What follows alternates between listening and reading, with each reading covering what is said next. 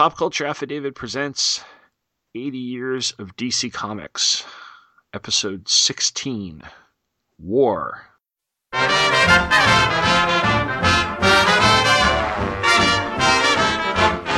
There'll be a hot time in the town of Berlin when the Yanks go marching in. I want to be their boy, spread some joy when they take old Berlin. There'll be a hot time in the town of Berlin when the Brooklyn boys begin to take the joint apart and tear it down when they take old Berlin. They're gonna start a row and show 'em how we paint the town back in Kokomo. They're gonna take a hike through Hitler's Reich and change that high to what you know, Joe. There'll be a hot. Hello and welcome to episode 16 in the podcast miniseries Pop Culture Affidavit presents 80 Years of DC Comics, which is brought to you by the Two True Freaks Internet Radio Network. I'm your host, Tom Panarese. The purpose of this podcast miniseries is to highlight comic book genres DC Comics has published that go beyond their mainstream superhero titles, as well as stories that are not on your typical top 10 lists. I have three episodes to go in this series, and after winding my way through science fiction, horror, fantasy, and Christmas stories, I've arrived at the first of my two remaining non superhero genres, and that is war comics. I've not only got two war stories to discuss, but I also have a special guest to discuss them along with me. He's a first time guest to the show, but not new to the world of podcasting, as he's the host of Earth Destruction Directive, which you can find over the Two True Freaks Network, and he's one of the go to people when it comes to war comics. Please welcome Luke Giaconetti to the show.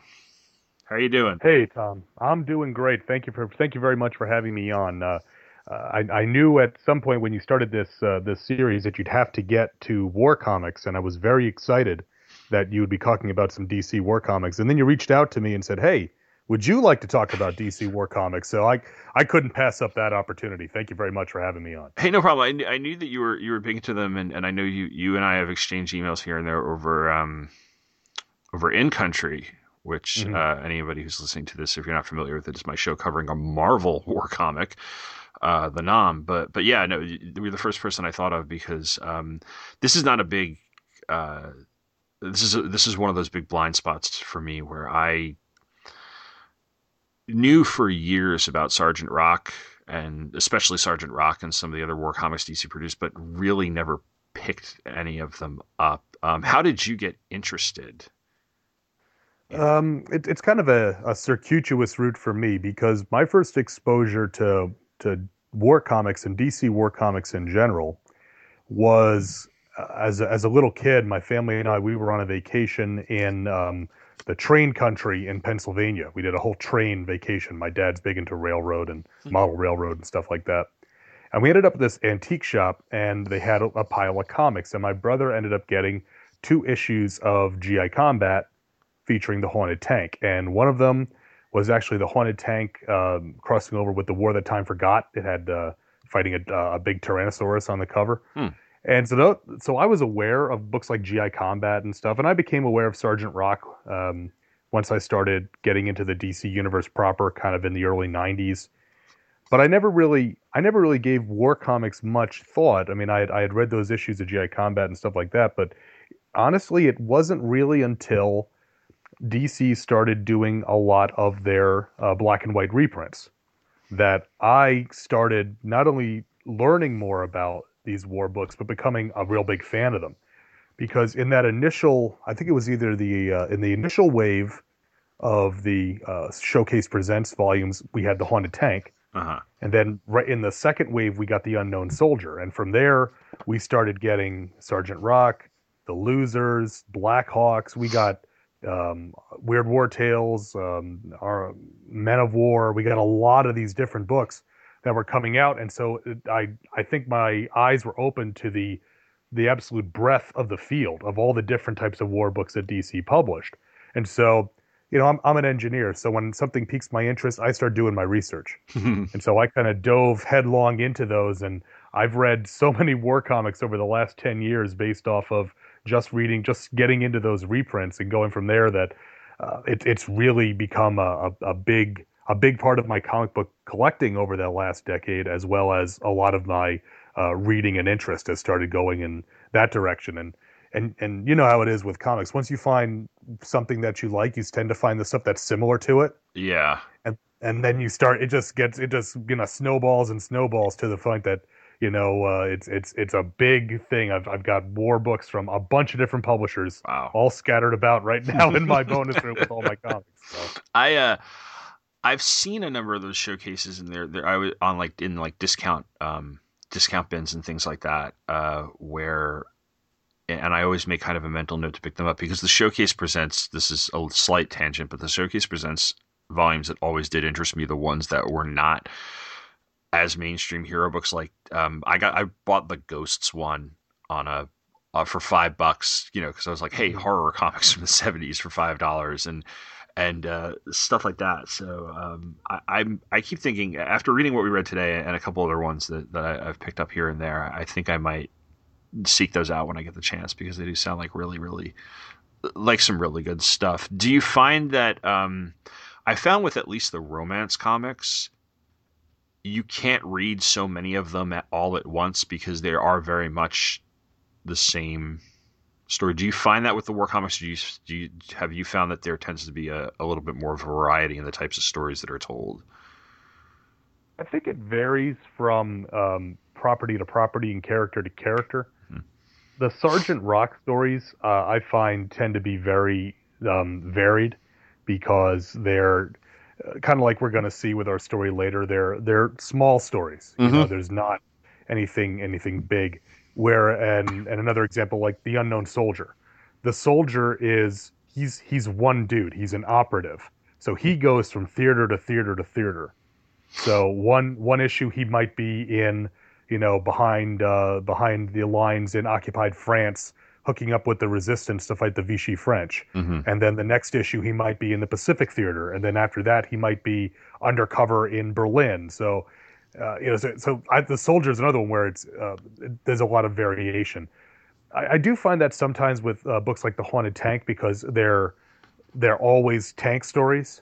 Uh-huh. It's always a story about okay, Jeb and the crew are going to fight another tank battle, and they've got to escort this this group of infantry or, or stuff like that. Yeah. Um, yeah.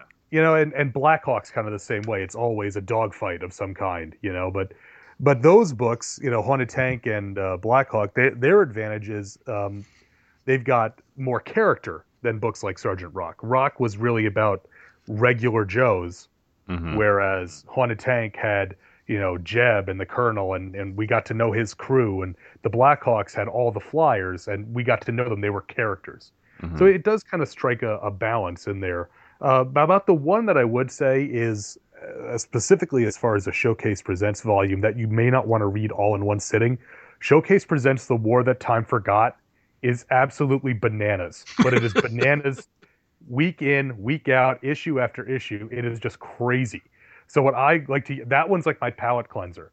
Like if I've read some really serious comics, I go read an issue of Weird War to, of uh, the War That Time Forgot, uh-huh. and it's like my it's it's like a PT boat going down a river filled with giant with dinosaurs. It's like and my brain is cleansed. So. yeah, um, to get us a little bit of the history of war at DC, um, I, I I looked through the Les Daniels book, uh, sixty 60 years of the world's greatest comics, from which came out about 1995 or so, and uh, just kind of dug around a little bit. And uh, when we think uh, the the war that mostly gets associated with war comics, especially DC war comics, is World War II. Um, I'd say by and large, it's probably a, a good generalization to make. Most of what I saw was World War II, although for the most part, you have to look to like the early 1950s for the start of what we would refer to as the war genre. There were, um, when we think about World War II in comic books and we think of the comics that were coming out during the Second World War, most of them were superhero books, and there were a lot of superheroes fighting Nazis on covers. Um, there was the occasional call it what it is propaganda piece of um, I, I read one in uh, in a Batman Chronicles volume where he and Robin there's like a fantasy story of what if the Nazis take over and they're all of a sudden like you know almost like covertly helping with the resistance against the Nazis, or there's stories where there's like, you know, the latest criminals in the underworld are Nazi spies and that sort of stuff.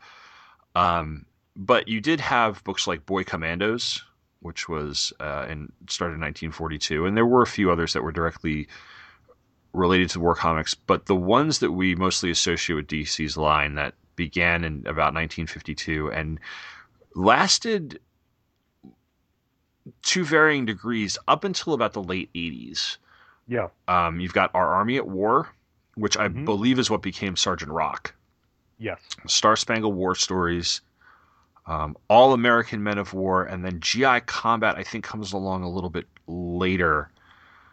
Yeah. The, the, the interesting thing about DC, like you said, their, their first quote unquote true war book was mm-hmm. Our Army at War, which debuted in uh, June of 1952. Mm-hmm. That same month, Star Spangled War Stories debut, taking over the numbering from Star Spangled Comics. Yeah. And then the next month was when All American Western became All American Men of War, and uh, and these were all cover dated August 1952. So clearly, uh, from a cover date standpoint, that's kind of the line of demarcation for DC. Later that uh, later that year, about a couple in August of 52, over at Quality, that's when GI Combat started. Mm-hmm. GI Combat and Blackhawk started over at Quality, but by fifth, by 1957, after DC bought Quality, those were two of the books that ported over directly. Were Blackhawk and GI Combat? They didn't even change their numbering. Um, about the only books really that predate them that are, are really part of the war genre. In All American Comics, there was a character called Hop Harrigan, and Hop Harrigan was uh, he was an aviator. And so it was a lot of his early stories were like the aviating the aviation hero type stories. Well eventually he became a member of the u.s army air corps and served in world war ii so there was some you know early type of you know um, fighter pilot type stories uh, with hop harrigan similarly like i said black hawk debuted in the summer of 1941 and that was a straight you know uh, you know wings across the world type uh, war book from the very beginning uh, reading some of those Golden Age war books can be pretty off-putting for modern mm-hmm. audiences. Uh, Blackhawk springs to mind readily just because of their depiction of the Japanese. Yeah, they're very uh, much of their time. Yeah, they really are, especially those early ones. Once you start getting into the books in the 50s, I think you start seeing the stories that we more closely associate with the DC style of war comics. Mm-hmm. And uh, and what the the one we're gonna the, the Sergeant Rock story we've got is I think a, a great example of that. Yeah.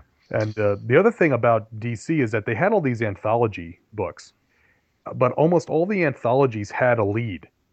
And sometimes the leads would rotate, sometimes they'd run for a while and then they'd get spelled out and another lead would come in. Yeah. So very quickly you had a stable of these war characters that were cover stars, but they never had more than like, you know, 16, 17 pages. And then they'd have a backup in the back to keep the anthology going. Mm-hmm. So you'd have maybe 16 pages of Sergeant Rock and Easy Company, and then you'd have a uh, six or eight pager of just a one-off war story. Hmm.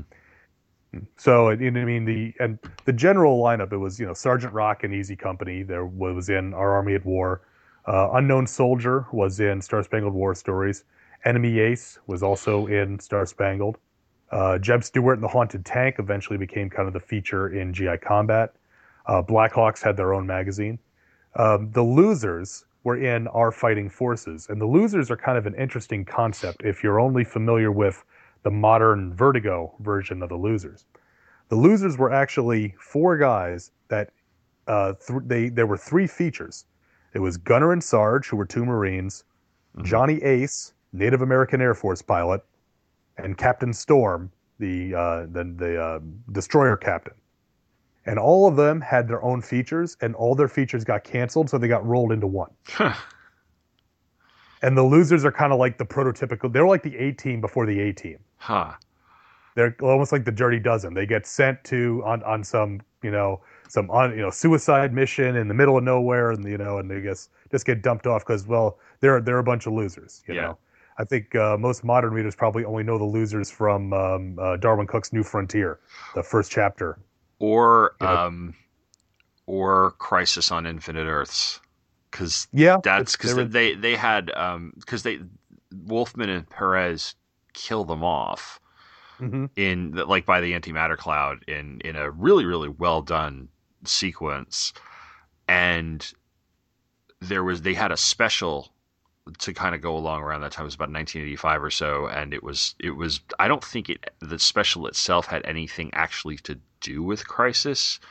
Um, I owned it at one point. It was billed because it was billed as a Crisis crossover, um, and I'm sure Mike and Scott will get around to it when they pick up uh, Crisis on Infinite Earths again over Tales of the JSA. But yeah, that was that was the other place that I remember the losers from was was yeah. that, and I think that was the first time I ever read anything featuring Sergeant Rock mm-hmm. as well. Um, Enemy Ace is an interesting one because I believe he's a World War One pilot. Yes, which is not something. Which is, I mean, I think World War One, and I think you know, Snoopy and the Red Baron, but mm-hmm. but that sort of um, that sort of, of fighting, and um, I always remember there's a Batman story. It's, it doesn't feature Enemy Ace, but it was it was a Batman story was it Death Haunts the Skies? It's in the greatest Batman stories ever told, and it was almost yeah. like it was almost like whoever was writing it, and I don't remember who was writing it. It might have been it might have been Denny O'Neil uh, and Neal Adams doing the artwork, but it was almost like they wanted to team him up with Enemy Ace, and they didn't have any other way to do it, so they just mm-hmm. kind of wrote this story in because it almost looks like a Batman Enemy Ace team up. I, yes, I, I, also have that greatest Batman stories ever told. And if I remember correctly, isn't there a, a follow up story to that that is also included in that volume? I think so. There's, so. there's two stories of Batman fighting a world, flying a World War One biplane. Yeah, yeah, I think this so. seems a bit suspect. The the I the the the reason with I think the main reason why Enemy Ace was done in World War One was it allowed them to tell stories from the point of view of the opposition mm-hmm. without getting into um, the the the Nazi idealism. You know, yeah, that... that because yeah, because Hans von Hammer, the enemy ace. I mean, he was an honorable guy. Mm-hmm. He was a he was an honorable pilot that was fighting for his country. Yeah, and he fought fairly and he fought bravely and he treated his enemies with respect. So it gave them an uh, you know an opportunity to to kind of turn it turn it around and look at it from the other perspective. Yeah, it just to to get I guess talk history a little bit. The differences between the origin of World War One and the origin of World War Two, even though the two wars are linked, because you don't have the second without the first. There's there is a way to to look at the First World War and see how you know most of the people fighting on all sides were fighting in a, a way of ideal like the, the the grunts and the average people were fighting in a with a sense of honor and with a sense of pride in their country. And it's mm-hmm. all this political gamesmanship that is basically the cause of the war. And they are you can really look a lot of like a lot of those people are you know if you want to take it cynically pawns in a very large chess game that's been going on through Europe for decades it's hard to be sympathetic toward Nazis yeah yeah I I, I, I mean I can't I, I've never you know like, well, it, it's well. It, what's funny is that in the mid '70s, DC actually did a war comic from the point of view of the Germans in World War II. Oh, interesting. Yeah, they they did a book called Blitzkrieg, and Blitzkrieg lasted all of wait for it five issues before it ended. This was right. This is right around the time of the DC explosion. I'm not sure if it was right before or right uh, during or what. But it it so it it portrayed the war on the German side, and it was brutally unsympathetic because mm. it not only showed the Nazis as cruel and you know heartless, but then it showed the plight of the average German citizen. Mm-hmm. Of the oppressed citizens. I mean, you know, it's it's a, a very popular line from the first from uh, the Captain America: The First Avenger. It's the first country the Nazis conquered was Germany.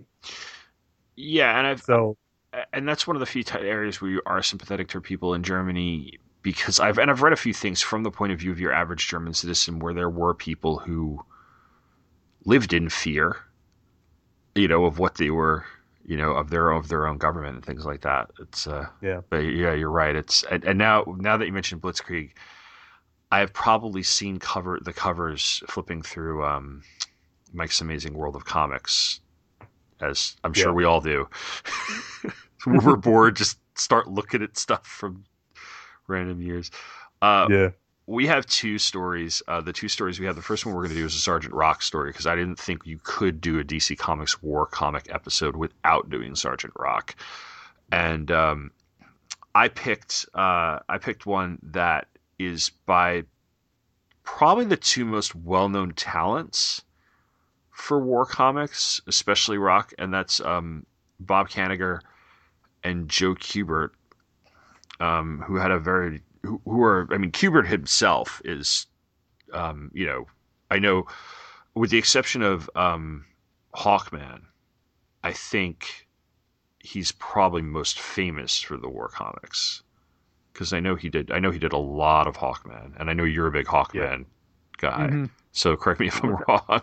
Well, that that's the thing with Kubert. I mean, Kubert touched on so many different things between his his war books, his uh, superhero books, his like pulp fantasy caveman type books. So, yeah, but generally, when I think of Kubert, I think of Hawkman and then and then war. hmm Not just his uh, work inside, but he did so many war covers for Oh, yeah. DC Oh yeah.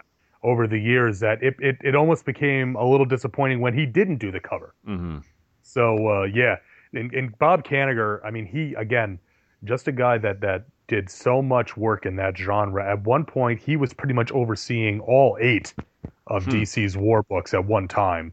Whether he was writing the lead story or not, uh, kind of varied month to month. But you know, him and Joe Orlando basically ran that little uh, fiefdom, if you will, inside of DC, and that's one of the reasons I think why the books consistently stayed um, kind of they they were consistent in the tone and the nature of their stories. They didn't get they did some crazy stuff like with dinosaurs, and then eventually we got you know GI Robot and stuff like Yeah. that. But generally speaking, the books kind of stayed true to themselves. They didn't kind of chase uh, fads or you know really go too far afield from being uh, stories about you know uh, the the soldiers fighting the war rather than you know grand military action. You know. Yeah.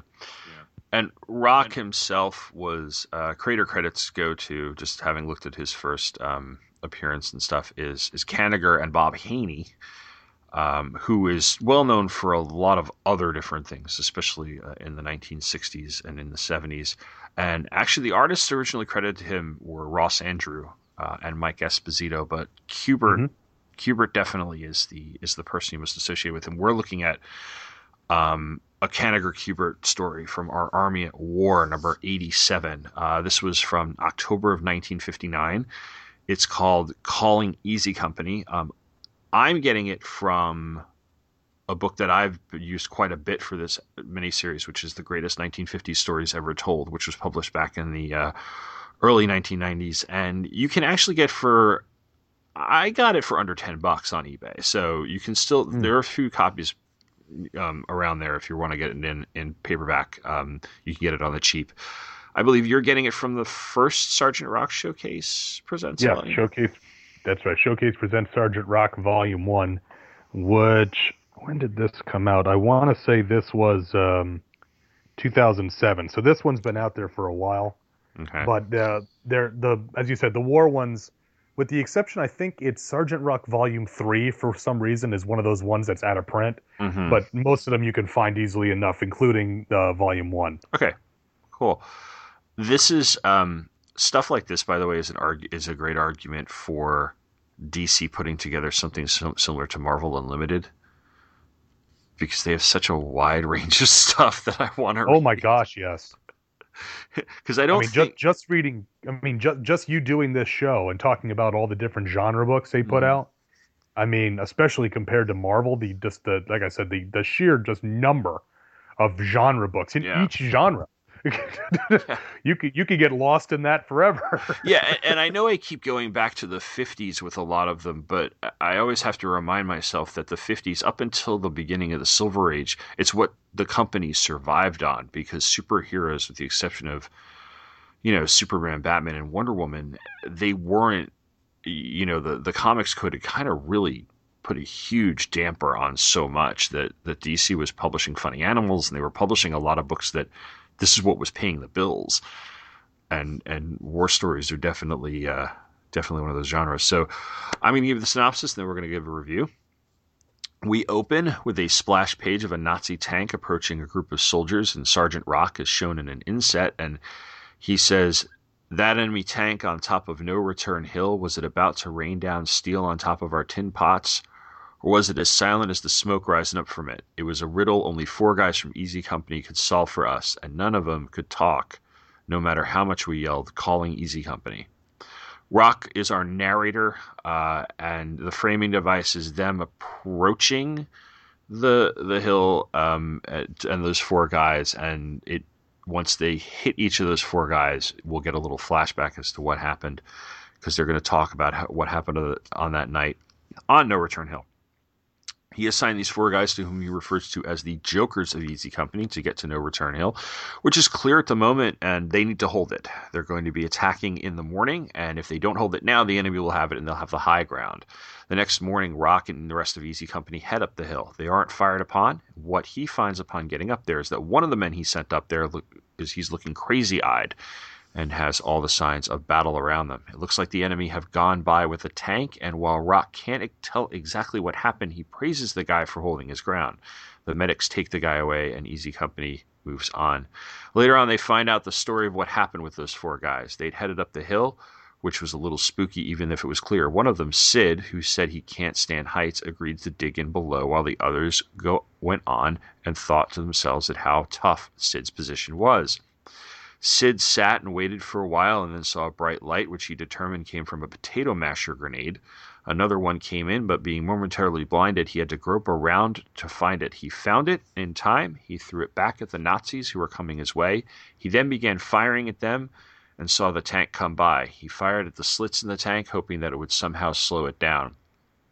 We cut back to the present. Rock is climbing up the hill after leaving Sid to the medic and wondering what will happen up there and what they'll find. They find Mac and Al, two of the other guys, sitting back to back on the top of the hill, and then they get the medics to help them as well. We soon get their story. That is, that they were up on the hill for a while. They saw the flashes and explosions from the fight that Sid was having.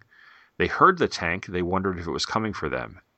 And it was, so Mac began planting grenades along the tank's path. The tank approached, setting off the grenades, and appeared to stop. The grenades didn't take down the tank, but instead the tank stopped out, out to let out infantry, whom they fought off, never leaving their position, why, which is why Rock found them exactly that way. Rock and Easy Company begin to move on some more. They head toward the tank, where Nick, the last guy of the four, will probably be. They see the tank and then they get down. Sarge realizes the tank isn't about to fire on them, but instead it's smoking, and he sees Nick's lying on top of it. As they get closer, they see that Nick's holding a gun, and it's inside the view slits of the tank. What Nick had done was he snuck up on the tank, climbed up on top of it, and he fired inside, presumably taking out anybody who was in there, the driver and gunner. They take Nick away on a stretcher, and Rock turns to turns to the readers and says, "Yeah, that's the way it is in Easy Company where nothing's easy. So, what do you think of this one? I, I really, uh, as I said, kind of alluding to earlier, this is a, a very classic type of uh, Sergeant Rock story. Just a, a story about you know it, it's not a massive battle, it's not a major battle, it's not guns blazing on each side. It's we have to hold this hill. Mm-hmm. And and we're we're the infantry, we're the grunts on the street. So when uh, that tiger comes rolling, that's always a bad sign. And t- and and uh, not uh, Nazi tanks are treated like monsters. Yeah. In uh, yeah. a Sergeant Rockster, because that's what they were to the infantry. The best you could hope was, like we see here, try and shoot it in the uh, eye slits and hope that you hit something. The uh, but uh, just it's it. I, I, like the use of the framing story. I, I mean, the art is is great. This is just a really nice little short story. Yeah, I, am looking. Yeah. I'm looking at it right now. The right now they um they um they make Rock look weathered, and which he was. He's this experienced old, not old old, but you know this this grizzled sergeant. Which which um I, I he just looks like one of those guys who you wonder if he was ever actually young. Yeah, you know, like he was born that way.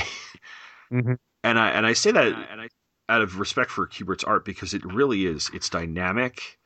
Um, his the facial expressions, like with this guy Sid, who they find who's just, you know, that's like that's not just a thousand yard stare. That is a ten thousand yard stare that man has right there. He is just Yeah. he's catatonic in a way, and and the the flashback sequence on the top of um, it's page seven of the story. He's firing at the tank, and it's just a repeated shot of him starting in the left hand corner and getting larger and larger and larger and larger as he's just firing and firing and firing, just trying to hit something up to the point where he just runs out of ammo. And and Mhm. stuff like that is like it's really really engaging. Yeah, the um, I think one of the one of the real strengths that that these DC books had, and Sergeant Rock is a is a great example of it, is that in in this case, Kanigher and Kubert were both veterans. hmm So they had so yeah, the stories have been probably punched up a little bit, but but they they experienced this. They saw guys in the sh- with shell shock like Sid looks here with like you said that the the wild eyes. The the other the other thing I like is that's really the only time we see anybody's eyes really in light. Most of the time, the guys have their helmets pulled down and there's sh- there's a, a lot of cross hatching and heavy inks Yeah. over the front of their Yeah. face so you can't you can't see what they're thinking you can't get a good idea a good insight into them because they you know they're especially the guys that have been on uh, been holding this hill they've they've been almost dehumanized a bit because of their experience here. Hmm but because he's you know um, uh, Bill Schelly is a comics historian and he, he wrote a book about kind of the history of uh, uh, of uh, comics in america. And one of the lines he had a, a quote i found earlier today was that Kanigher's scripts were built on well orchestrated dramatic sequences with the story's objects not wartime danger and violence but the impact these events had on the men of easy company so i think this is again a really good example of that this is not about yes, there's action here. There's quite a lot, like you say, and it's very dynamic action, and uh, the the sound effects do a lot to that. I, I Yeah, will come back to that in a minute, but it's really about the about what it about the men. You know, it's really about the soldiers on the on the on the ground in the dirt, and that was one of the reasons. One of the things that I think separated DC from when Marvel eventually got into doing some of their war books in the Silver Age you Mhm. look at this type of story for Easy Company, which I said is again is a very typical type of story for Easy, and then you look at Sergeant Fury and his Howling Commandos. Yeah. Yeah. And I I love Sergeant Fury. Please don't don't misunderstand me. But these guys are not characters. Mhm. You know what I mean? These are these are real men. Whereas in Sergeant Fury, it's uh, Fury and Dum Dum, and uh, it, it's it's they're characters. They're larger than life. it, it- this rides a fine this this hits that really good mean between the adventure story and the um the type of story you would get with a lot of films and things about say Vietnam for instance where the focus was not necessarily on the soldier it was on just the the trauma uh, if and I don't Yeah. even know if I'm using, but you know what I'm talking about. I don't know if I'm Mhm. phrasing Yeah. it correctly. Whereas you have, you're right. You have, it, it's almost the story's almost subdued in a way too. It it isn't as it, it has its action. I mean, the story's obviously had to have action, but it has its action. But it's not. You're right. It's not a. It is not an adventure. It is not a. These these guys aren't, with the exception of maybe Rock, aren't characters per se. And you're right that it is focusing on just the individual men, just telling their essentially telling their war stories which which I got out of it. And you're right, it, it didn't feel like a uh, they didn't feel larger than life in the way that um, that some other or that like you know or my my point of reference or the first if you want to say with the first quote war comic I ever read and I put that in quotes would be like a GI Joe. Which were ca- I mean there were to- it was a toy line. It was essentially a cartoonish war comic you Yeah. know, with with all sorts of you know, and it was fun as hell. I'm not gonna, you know, I, I love it, but but this isn't GI Joe. Yeah, th- this is, GI Joe is military fantasy. Yeah, Sergeant Rock and Easy Company is is um, we call it historical military, you Mhm. know, now because it's obviously it's in the past. But you could you could very you could easily see this type of storytelling for something during World War One, for Korea, Vietnam. Mhm. Not not necessarily the details, but this style of storytelling is is something that that you could see easily in any type of uh, conflict. It doesn't have any fantastical elements to it. You know, the it's it's it boils down to the the bravery of ordinary men put into extraordinary scenario. You know, I, I alluded earlier to the sound effects. Yeah. And one of the things about about Kanigher and Orlando and Kubert and uh, Andru and all these guys that basically worked on war books for such a long time was that they almost established a sort of vocabulary of sound effects. And we see some of that here. So, like the, the panel you referred to with Sid Yeah. is a, uh, firing his rifle. Pow, pow, kapow, pow. That is the sound of a single shot rifle. Yeah. That's a report of a rifle.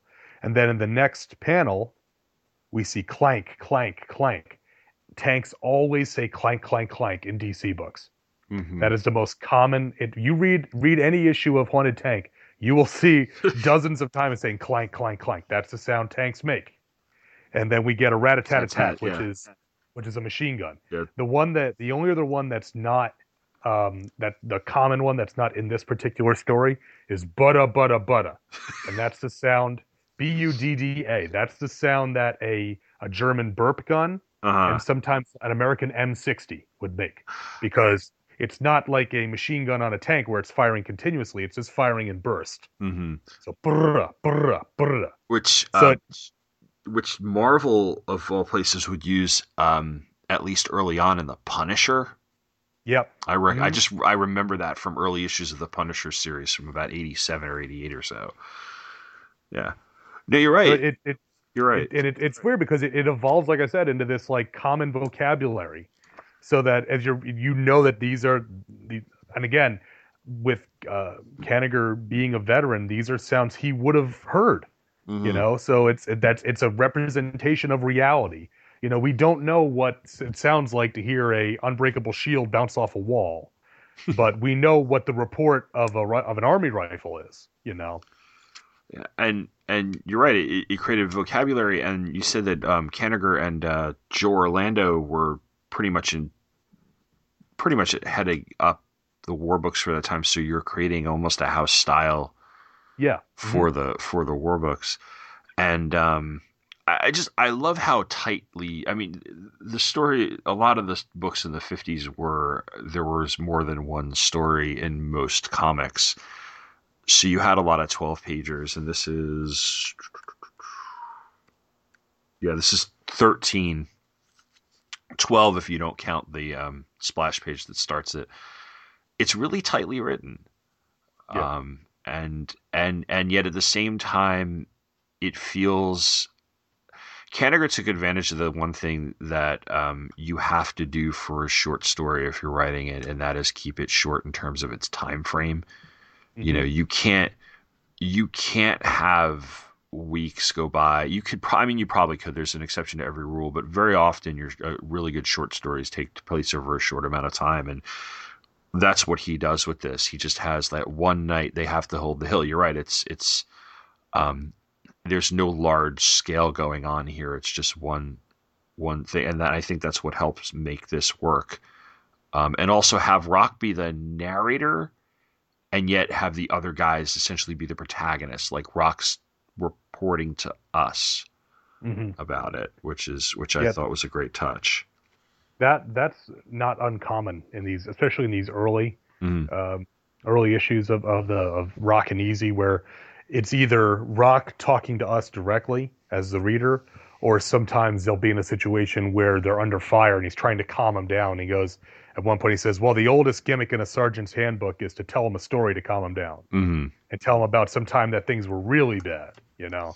Yeah. So, and I, I think it's uh, funny. Earlier, you said, as far as Kubert's depiction of Rock, he looks like a guy that was never young, that he might have been born that way. Yeah.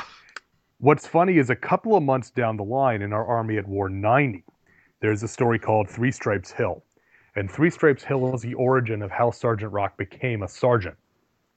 Because, and, and, and ironically, it starts in the present. I say present in air quotes, the present for our characters, with two of the guys in Easy saying, Yeah, he looks like he was born with those three stripes on his on his sleeve. And so Rock remembers that he uh, when he first came to Easy as a buck private, and the um, uh, the the captain says, "Well, you know, our our uh, our our our, um, our our force our force organization is full, so nobody gets a promotion unless I get killed." And the and so so the lieutenant he's he's you know make, watching out for me, and it goes on down the line till it's the sergeant, the corporal, the private first class, and Rock, and the four of them are holding a position waiting to be reinforced, and then uh, so first it's the uh, it's the private first class that gets killed, and they say, "Hey, Rock, you got us. You just earned a stripe." And then the corporal gets killed, and he goes, "You just earned another stripe, Rock." And then finally, the sergeant dies, and it's just Rock holding this position. And he says it's him against. It's like uh, it's it's like a uh, a company of uh, of Germans. He said it for 30 seconds. I was all by myself, and it was the longest 30 seconds of my life. And they said, "Well, congratulations, you got a field assignment. You earned those stripes." And he says, uh, back uh, out of the flashback, he says that you know he'd give anything not to have earned these stripes, but he's Hmm. got them, and now he's got to make sure that everyone else stays safe. Yeah, you've read a lot. Um, you've read read along a lot more than I have with, with Sergeant Rock. Did, did they ever um, do stories of him? Um, I'm assuming that the time frame for a lot of his stories are probably 44 to 45, like post Normandy, pre, you know, VE Day. Do they ever get specific with when the stories are taking place, or do they ever do anything after the war with him, or are they? a lot of them are most of them similar to what we were just uh, going over. They do get they do get specific at certain points where like for instance maybe they've moved into occupied France so they know and they'll give a, a month and a year. Okay. so you know it's at this portion of the war. And so it it's kind of sets the stage. It's like okay well now you know the Germans are retreating the allies are advancing that sort of stuff. They in the traditional war comics they never told any stories about rock or easy after the war. Hmm in fact, it was a long held kind of belief. And I think this kind of entered into the realm almost of comic book urban legend that Rock was supposed to have been killed with the last shot fired in World War II. Oh, okay. So that, that there was now eventually they did bring Rock. What there was that big DC story. Was it Our Worlds at War? Where Rock was like a general. Maybe I, don't know. I have those trades, but I haven't read them. Yeah, I I wasn't reading like Superman at the time, but I remember reading about that after, and and so ostensibly he did survive and go on to have a career. hmm I, I have a hard time jiving that that that Rock would ever move into being a commissioned officer. hmm You know, I mean, after he turns down field commissions in in the book, you know, Yeah. that almost becomes like a gag in the later years of the book. But uh, I can't somebody like him who earned his stripes the way he did. I can't see him becoming a general. That just doesn't that doesn't jive. Um, but yeah, no, the, the these stories they, they yeah they 43, 44, 45. hmm I think really that that's kind of the meat and potatoes of Easy Company. Most of their stories take place in France or Germany, and um, I'm trying to think if I've ever read any that took place in the Pacific. I don't think so. I think they're always in the European theater. Okay. Um, and the sh- the series ran until 1988. Um, it started as Army at War, eventually got picked up as Sergeant Rock with issue like 301, 302 or so. Yeah, somewhere around there. and then ran to the I think it was in his 420s or so when it finally Mhm. um, finally was canceled. I think by then it was ba- it was bi monthly. Yeah. And, um, I know Andy Kubert was doing the art um, because I have a random issue that I picked out of a um, quarter bin, and Yeah. Joe did the cover, but Andy did the interior on the Rock story. Um, of note, and this has to be a Bob Haney thing because he co-created the character, but I just I was curious as to like you know I was trying to look at where Sergeant Rock appeared um, in DC comics or continuity after the series was canceled in the late 1980s, and we'll get to that in a little more detail after our next story. Uh, but Mike's Amazing World will take you chronologically through their appearances in terms of continuity and not publication sometimes, and this is how I just stumbled upon the fact that Sergeant Rock had six Brave and the Bold team ups with Batman. Mhm. Six. That, that Yeah. has to be a Bob Haney thing. Rob Rob Kelly is just nodding his head right now, Zany Haney.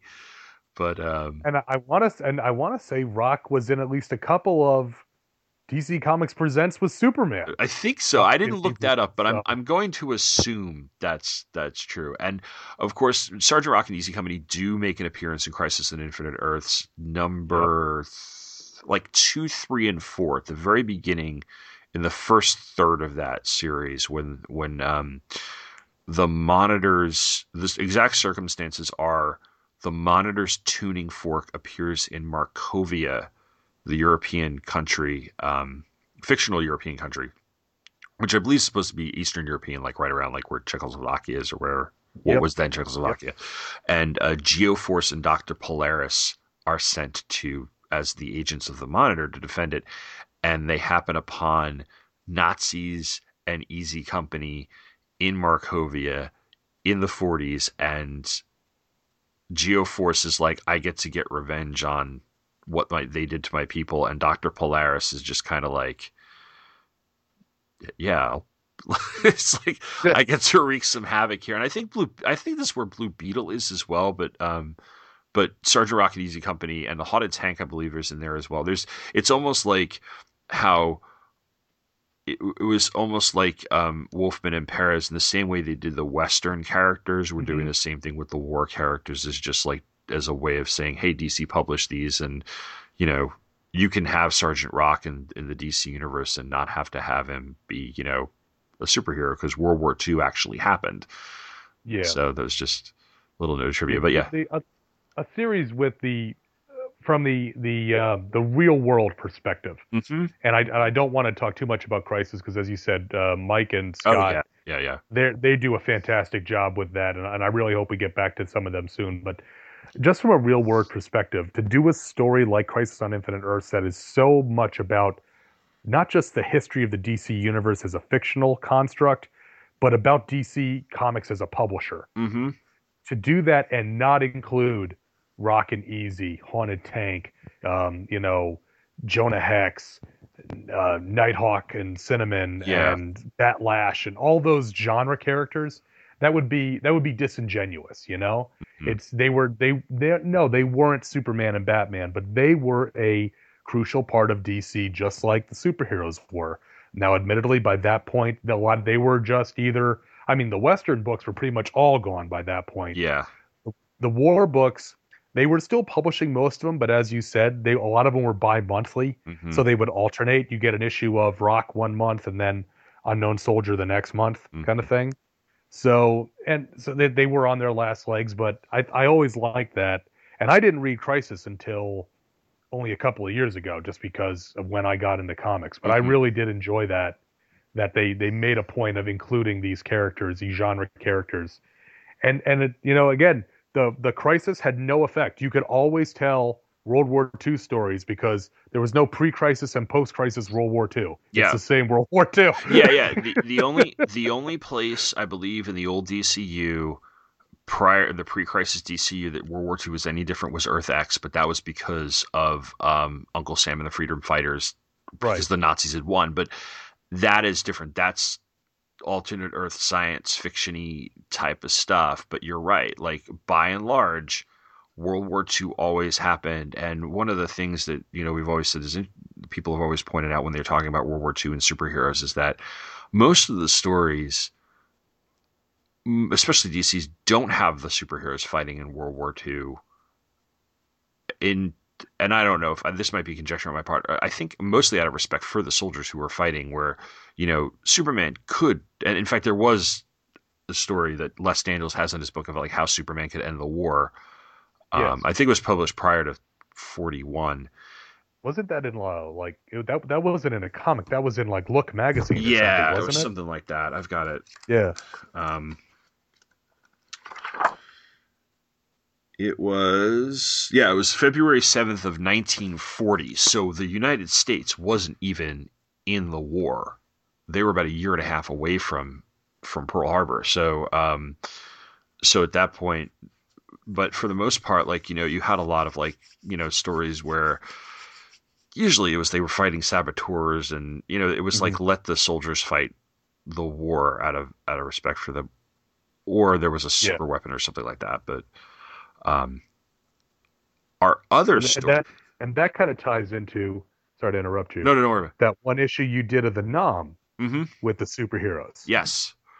And the idea that how ridiculous a concept it is yeah. to try, you know, with, with that, that you can't, and and that again, I I, I have that issue, and I, I really think again it's a meta commentary sort mm-hmm. of thing.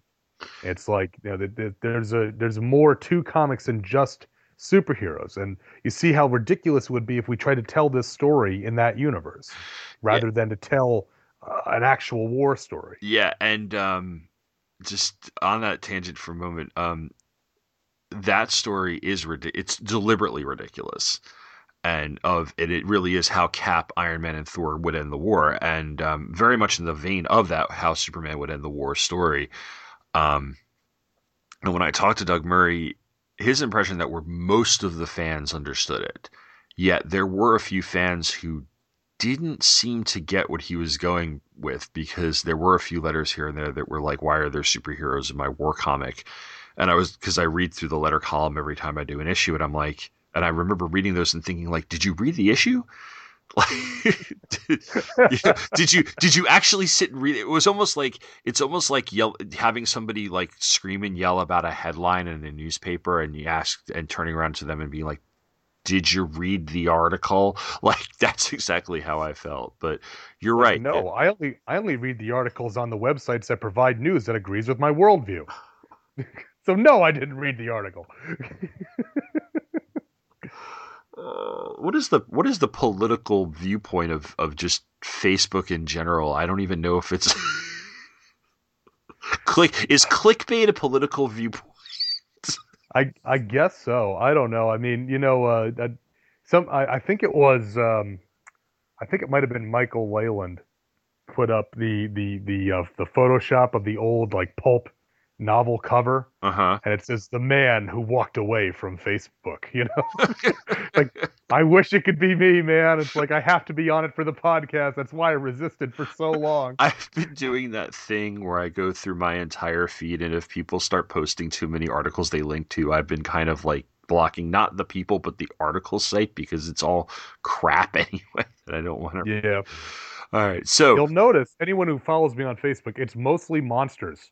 I mean, that's that's not an offensive thing. You can't get too political about giant monsters, I don't think, right? yeah.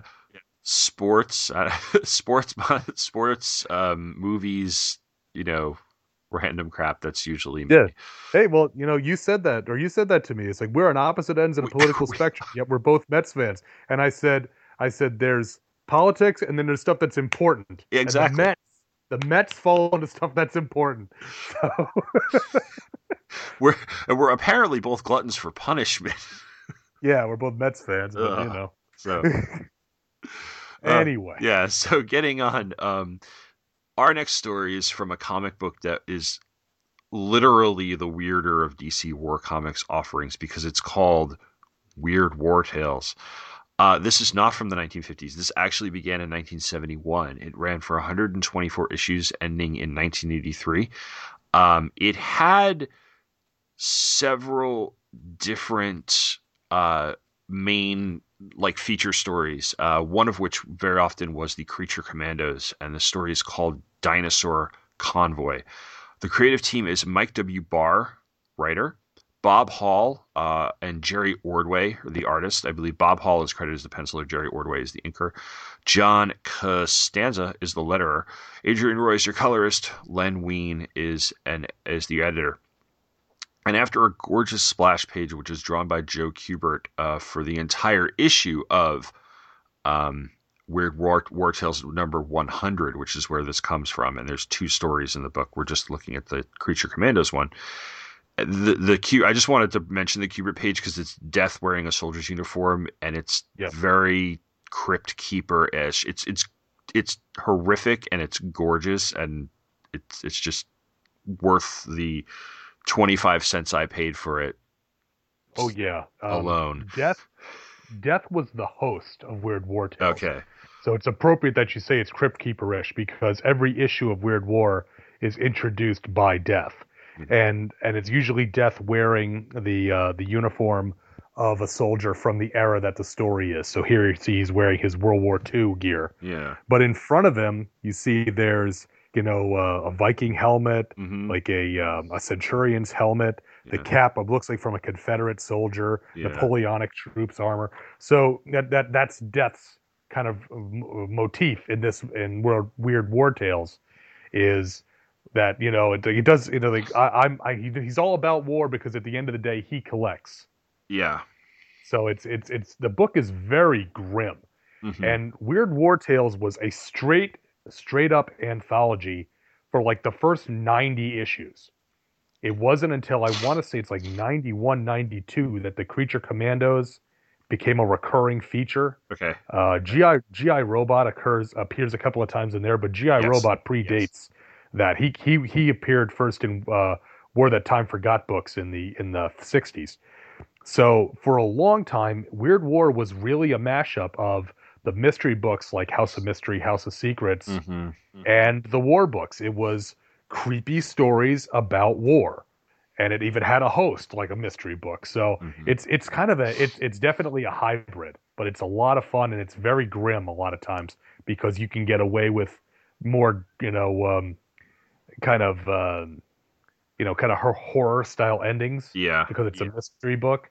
So you like you said that this this grotesque image of death dressed as a soldier holding a scythe with uh I don't even want to know what's coming out of his mouth. I thought it was like a squid, It, it's, but it's, it, it's like he has multiple tongues and Yeah. it's drooling. yeah. It's It's nasty. It is nasty. um, and just just a, a bit of trivia. If you if you go to the middle of the book, um, the letter column is called APO World Weird War, War Tales, and for this issue and then the following issue, they have just a list Mhm. of every single issue up to that point and what the title of the stories in them were, as well as the creative team. At least we're talking uh, writer, penciler, and inker. Some of which were reprints, some of which were not. And I'm seeing names like I'm seeing Wolfman, I'm seeing Kanigher, Adams. I'm going to assume that's Neal, um, Al- Alcala, Alex Toth. So Mhm. it got, they got their fair share of, and some of these guys back when they were probably some of them when they were starting out, some of them, you know, well into their careers, but they got a decent amount of um of, of talent on this. Yeah. But that's one of the things when you're just doing shorts. Yeah. It's like, hey, I, I need you. Can you do me eight pages for Weird War? Yes, I can fill that in this month. You know, Number forty. especially on the artists. Yeah, number forty-six. Steve Skeates, writer. The day after Doomsday. Steve Skeates, writer. Steve Ditko, your penciler, and then Scott's just gonna. Vinny Colletta, yeah, gotta go and ruin it. Um, yeah, Yeah. man. But you know, the funny thing is too, and before I get to the synopsis here, you don't usually get a lot of detailed creator credits like this for some of those anthology series. Um, I remember the the horror ones. The Ghosts was the one I was looking at in the horror episode, and that was a little bit hard to find everybody who contributed to it. The romance ones, especially. Um, Oh yeah. I know one of the ones that Stella and I looked at was that John Romita had done the pencils, Mhm. And we couldn't tell whether or not it was just an old inventory story that DC had or if he actually had done it for that. But either way, you didn't get a lot of. Um, you didn't know who was doing it from month to month because they weren't always credited, and even Yeah, now, and- a lot of that's lost to time. Right, and and as as spotty as it is with DC, hmm when you start getting one of the other major publishers of war comics all through this era was Charlton. Uh huh. Charlton's record with credits is abysmal. Huh. Trying to find who worked on a specific genre book for Charlton is like spitting in the wind because they have they have no credits and the problem is is they were never as popular as DC where people actually did the research.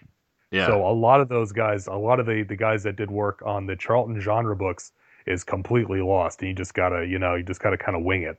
Huh. I mean, you could some of it like you you can okay, I recognize that artist or something, but first off, that's not one of my strong suits, and secondly, their um, their printing is so poor most mm-hmm. of the mm-hmm. time that it's hard to tell anyway. So, yeah, yeah. So, our story, we're going to head to the South Pacific. We're staying in World War II. We're heading to the South Pacific in 1943 where a plane of, full of Japanese soldiers lands on an island and is set upon by a group of what seems like monsters. But there actually are heroes. Warren Griffith, once an Oklahoma farm boy who's now a werewolf. Lucky Taylor, who has been surgically altered to become a sort of Frankenstein's monster, and uh, he's mute, by the way. Vincent Velcro, a vampire who is. He's got scientifically imbued vampire powers, which sounds very close to Morbius, the Living Vampire. Um, yep. We talk about that later. And then M- Lieutenant Matthew Shreve, who is a human. He's the leader of the group. Uh, these are the creature commandos, and they have the upper hand in the fight until there's a rumble, and they are taken by a surprise from a group of dinosaurs coming right at them. And this is the war that time forgot. Uh, the creature commandos manage to avoid getting trampled, and when they reach safety, Shreve laments that the dinosaurs crushed their radio and therefore cut off most of their communications. Through conversation, we get the sense that the Americans and the Japanese both know that there's something weird about this island, as both have sent spotters out to look over the island and see what's been going on. Velcro says that the dinosaurs kind of throw a monkey wrench into everything, and, and Shreve says, well, maybe we can use them to our advantage. The Japanese at this point have regrouped. Their captain gives a rousing speech that ends with everyone screaming, Banzai! and charging across the island to destroy our, our heroes. Meanwhile, Shreve is trying to figure out a way to lure din- the dinosaurs to them. Then, I'm going to assume this is an Apatosaurus. Uh, attacks them and they try to fend it off while Shreve sits back and takes pictures.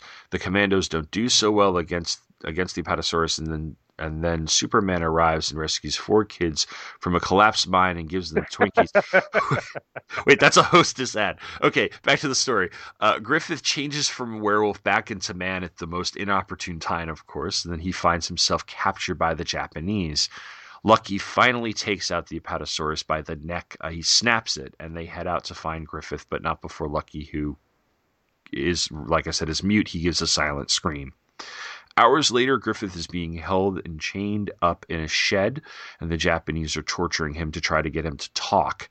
He swears, I'm not going to talk, and just as they start to torture him again, the team bursts in and starts taking out his captors. Griffith breaks his chains, he turns back into a werewolf, and then he goes after another one of them. A huge fight ensues in which the creature commandos emerge victorious, and Shreve says he's going to use stolen radio to contact headquarters and let them know of the Japanese plan. However, he spots a convoy of Japanese battleships offshore, and he realizes that it might be too late.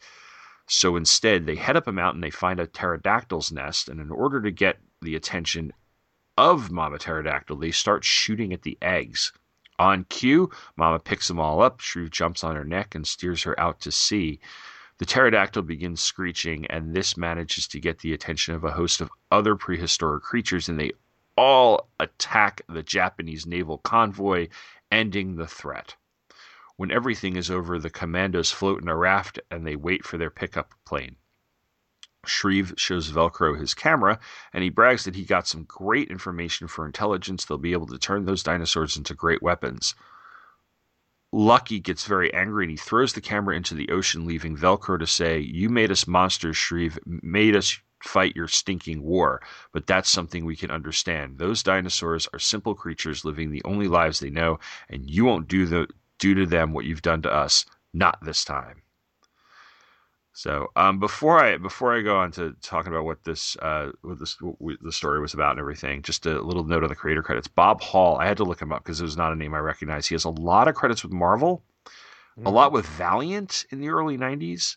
Yep. Um, and this is uh, very very early Jerry Ordway. Uh, this is Jerry Ordway's third listed credits at least according to my Amazing World of Comics. He had a story in Mystery in Space number 117 in March 1981, and then he had a story in War, Weird War Tales number 99. Uh, both were inking credits. Um, and there are a couple of pages, a couple of panels here and there that look very Jerry Ordway, mm-hmm. where you can tell he inked them. So, but so uh, I'll start with you again. What what's uh, what was your impression? Because this is totally different from the Sergeant oh, Rock yeah. story. Oh yeah, because what you're doing here is you're taking not one but two of the more outlandish Mm-hmm. war concepts and mashing them together. Um, the joke about War That Time Forgot is that if you look at the, it's abbreviated WTTF, which is very close to WTF. Um, most most War That Time Forgot stories are tend to be of the escape from Dinosaur Island type, Mm-hmm. with men or units stranded on Dinosaur Island and fighting to escape. And the ending is very typical of War That Time Forgot. Oh, our all the film was destroyed in our camera, so no one will know about Dinosaur Island. It's like the Savage Land in, Yeah. in Marvel. It's Well, I want to say what I wrote that um, that Dinosaur Island is a like a viable location, at least in post-crisis DC, because I want to say it was in Who's Who as a location. Um, Rob Shag, you want to help me out on that? I'd appreciate it. But uh, and then then you take the Creature Commandos, who are kind of like the Dirty Dozen or the Losers, except they're all monsters. they're like like the Dirty Dozen or the Losers crossed with the Monster Squad. Yeah, it's so it's Yeah. very it's very silly this story. Oh, it totally is. It's fun. Yeah, it's, yeah. it's fun though. It, it this this is more in line with you know when I, I a lot of times I hear war books decried as either kind of like jackbooted propaganda or Mhm. just ridiculous adventure stories. This kind of falls into the latter camp. yeah. But it's monsters and dinosaurs. I mean, what's not to like about this? It's uh it the the art team is a bit odd Mm. because I I know Bob Hall primarily from his work at Valiant. Okay. And uh, so, but to see him do a war story seems a little out of place for him. And his figures are more kind of uh, trim superheroes than they are soldiers. But again, there's not a lot of normal soldiers in this story to begin with. No, I think the Japanese and then um their cap their Shreve, their captain. Other than that, um it's yeah, like Victor Velcro's a it's a goofy Yeah. name for a character. Yes, it is. But he is there, there's a couple of panels where he is clearly of the super he's got a couple of superhero poses and and things like that. And uh but yeah, I was I'm, I'm flipping through it again and like but like I said, there's a couple of pages um where like at the bottom the the middle the bottom of page two the middle panel i'm like i'm looking at the i'm looking at shreve looking back saying keep killing freaks and i'm looking i'm like that's clearly jerry ordway.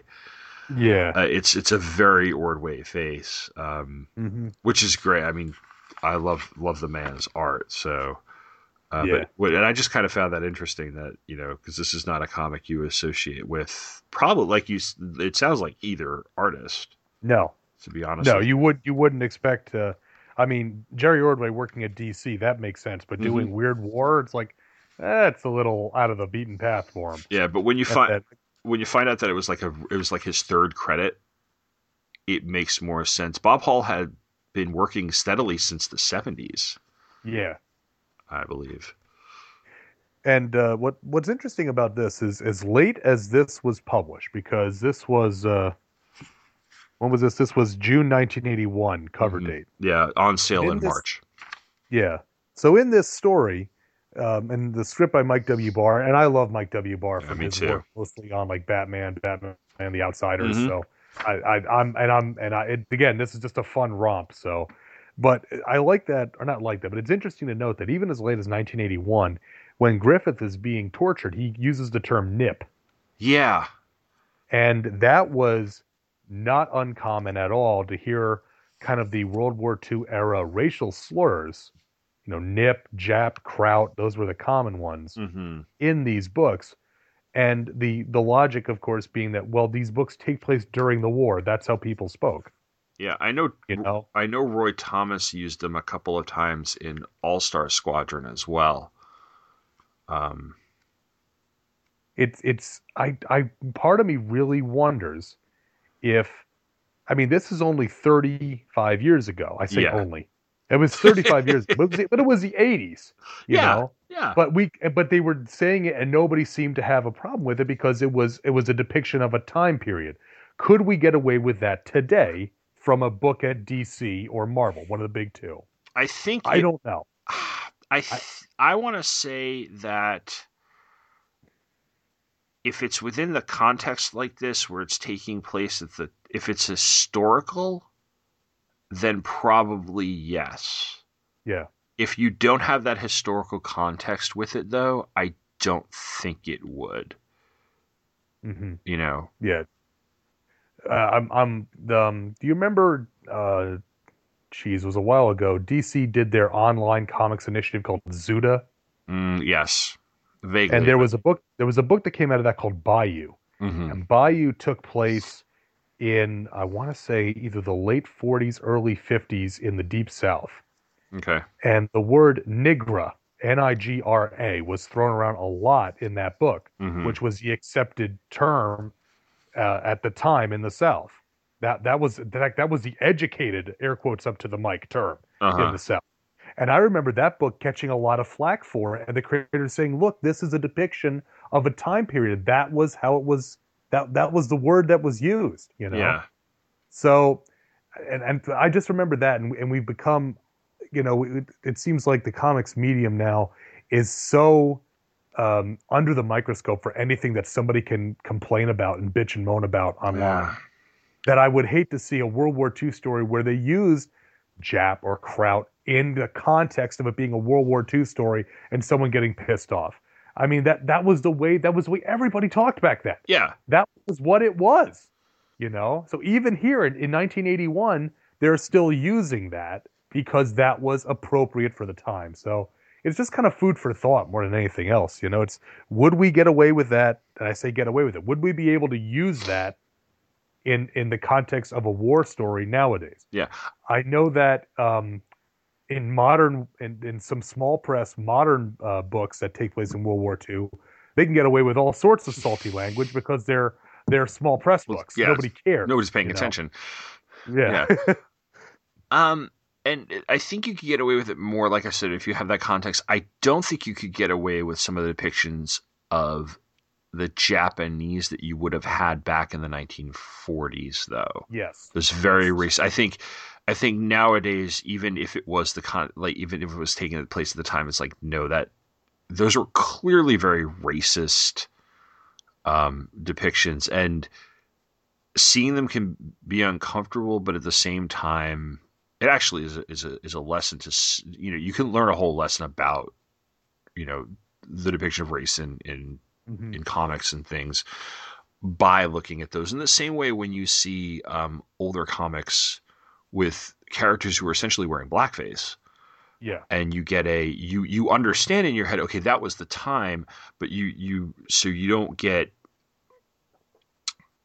you can't get outraged at people who existed 100 years ago you know like it's i'm probably not explaining it very well. Like you understand but at the same time you feel on you know you you don't feel you don't accept it's No, not it's- acceptable you know yeah it's not it's not it's not acceptable but you're by the time we're looking at it now it doesn't it exists as a historical relic.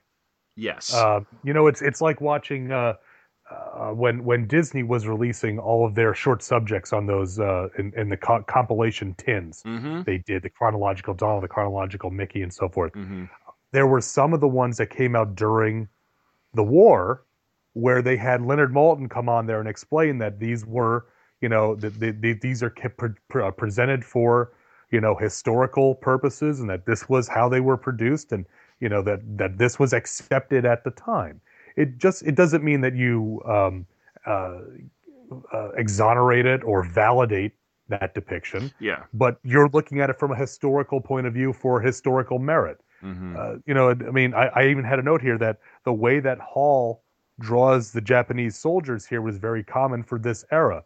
That they're clearly uh, drawn to have Asian features, but they're not caricatures. They're not. I always jump back to Black Hawk, like I say, because that one always seemed to be the worst as far as the Mhm. depiction of the Japanese forces as grotesque, cartoonish yeah characters. Whereas here, I mean, they're clearly Japanese. You can tell uh, from, just said, from the, the, the facial features and their skin tone yeah uh, to the degree that they could do the coloring at that point. But it's not it's not an offensive depiction. no It's not and it's not meant to be an offensive depiction either. No You know, we're not we're not laughing. Oh, look at them stupid Japs. You know, we're not. That that's what. Whereas that in in the mid '40s in Black Hawk or whatever, that was kind of the the intention mm-hmm you know Yeah, no, and I've I've seen the I've seen depictions of them either as cartoonish and caricaturish or as inhuman, Mm-hmm. like a monstrous inhuman type, um, almost looking like a zombie. Yep. we'd say like a modern day zombie.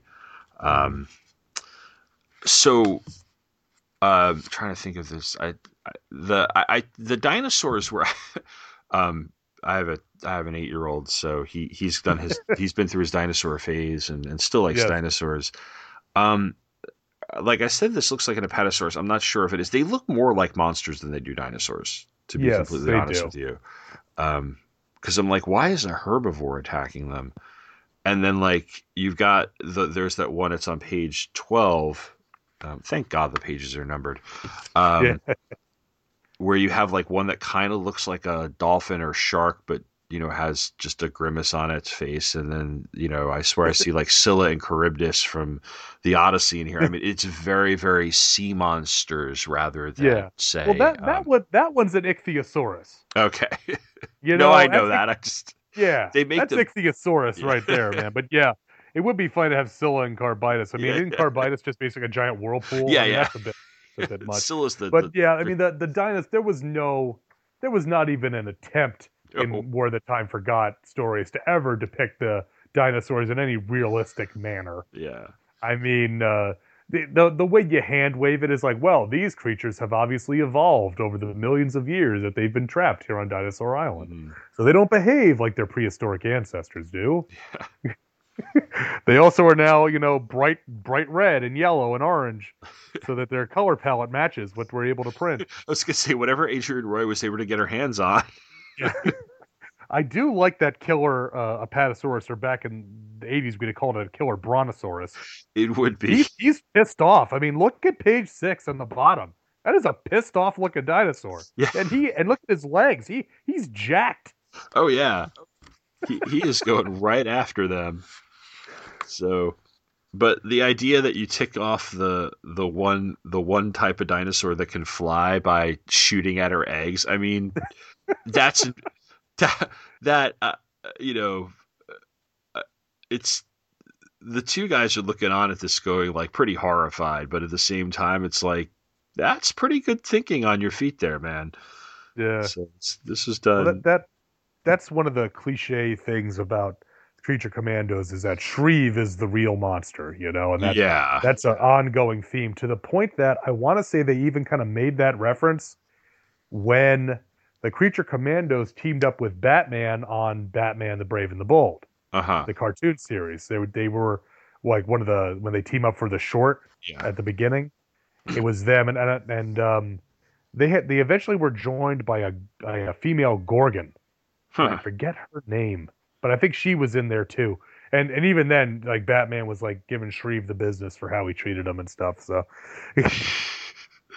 so um this this is from the early 80s and like we said earlier when we were talking about sergeant rock uh sergeant rock and gi combat and the unknown soldier uh, really did die out and i think i want to say sergeant rock was the last one held on for the longest and then that ended in march of 88 um, and since then on a constant basis there hasn't been a traditional war comic that DC has sold. Um, I covered the 'Nam in another podcast, which was a Marvel comic, and that ran from about 86 to about 90, the very beginning of 94. At one point, they tried to get other war comics off the ground. Doug Murray did a series called Semper Fi, but uh, that didn't last very long. War comics in DC are few and far between. There was a Black Hawk series in the late 80s into the early 90s, and um, The Unknown Soldier has been revived here and there. Enemy Ace. So there's been mini series and stuff, but um, Yep. it's it's not it's not an entirely dead genre on the level of say romance. I'd say out of all the genres I've covered, romance is probably the one that's the most dead. Um, yeah, or because those type of comics just aren't you know aren't uh are way much of their time with this though um it doesn't have the legs it used to um any reason as to what that happened i mean my my theory my hypothesis has to do more with um the action movies of the time when it was canceled and the type of hero we were getting in in other entertainment and why like the Punisher became so popular over at Marvel and stuff. You know, your Mm-hmm. your Stallone, your Schwarzenegger, your Chuck Yeah, Norris and stuff. But um, because war movies by and large, World War II movies by and large in the '80s are kind of few and far between. Um, yeah, we got more into uh, the Vietnam films like Platoon and Full Mhm. Metal Jacket, which did not portray the military in a in a positive light. No, You know, whether you know, not necessarily, you know, not saying we had to go to the full length of the very jingoistic portrayal of a lot of the the, the World War II movies of the 50s and 60s, Mhm. but uh, it was a combination of things. One of them was, as you said, it was changing taste. Um, you know, the we the kids that grew up playing soldier. Now we were getting into the point where the last war was Vietnam, and we didn't want to play that, you know, as as kids. So you didn't they didn't want to read comics about it. Um, the changeover from the domination of the newsstand to the direct market really Yeah. hurt war books because war books, like most genre books, sold better at the newsstand than they did at the at the direct market specialty shops. The specialty shops were there primarily to serve the superhero fans. And so that became what those shop owners bought, and that's because that's what their clientele read. So a lot of these books that were supported by being bought off the stands were, you know, just slowly began to just hemorrhage readers until there was nothing left. yeah, I, I, I think a lot of it, like I said, it's uh, the for all the for all the changes and and advances in you know the style of storytelling and such that we got in the 80s i've always thought that, that you know around the time of the post-crisis era things got really kind of insular and that we were focused especially at dc so much on the superhero stuff that anything that fell outside of it is why we got vertigo. Yeah, because if it was something that was outside of that superhero genre, it eventually, well, it's like, well, we can take it and push it in a mature direction. And I applaud them for it because Vertigo brought us great stuff. But what it did was it took it out of the mainstream to the point that we've had, like, Weird War Tales has had a couple of miniseries at Vertigo. Uh, there was a fantastic Unknown Soldier series in the late 2000s by Joshua Dysart okay, uh, that was actually set in the Uganda. Huh, Uh, it ran for 25 issues. It is it is hard to read. It is it is a, it is a it earns its mature readers tag not through um, you know I mean it is violent, it is gory, but it's not gratuitous or um, over the top because it's very realistic in its depiction of the atrocities in the Uganda. huh. And to so it's it's hard. I I mean I used to joke that I'd have to read that and then go read Tiny Titans because I couldn't read I had to have a break because it was so intense. yeah, Uh, I mean, we've had a couple of different Sergeant Rock minis in that time frame, like you said. Uh, probably the most well known is Sergeant Rock: The Lost Battalion by uh, by Bill Tucci, mhm, where he actually went and was embedded in a World War II reenactment group where he was playing the combat artist in the Oh. enact reenactment society to tell this, uh, which is and that's a story about the Nisei mhm. uh, the uh, rescuing the the group in in uh, in the mountains in Germany. It's based on a true story, so that it's it's kind of pushed war comics out of the mainstream and into the more mature readers side, which allows them to do obviously more mature stories, uh, deal more with death, uh, show more of the really kind of traumatic graphic aspects of it. But it's gotten away from being kind of mainstream entertainment. You know, now it's uh, even, I mean, as I said, even even war film, you either get, um, you know, there, there was a, a whole slew of anti um, anti Iraq films uh, during uh, the uh, you know, Bush 43's uh, administration, mhm. like Green Zone and and you know stuff like that. Or now you get stuff now like uh, the new Michael Bay film, 13 Hours. Yeah. You know, where it's they're they're not even a genre. That it's such a niche genre even in film.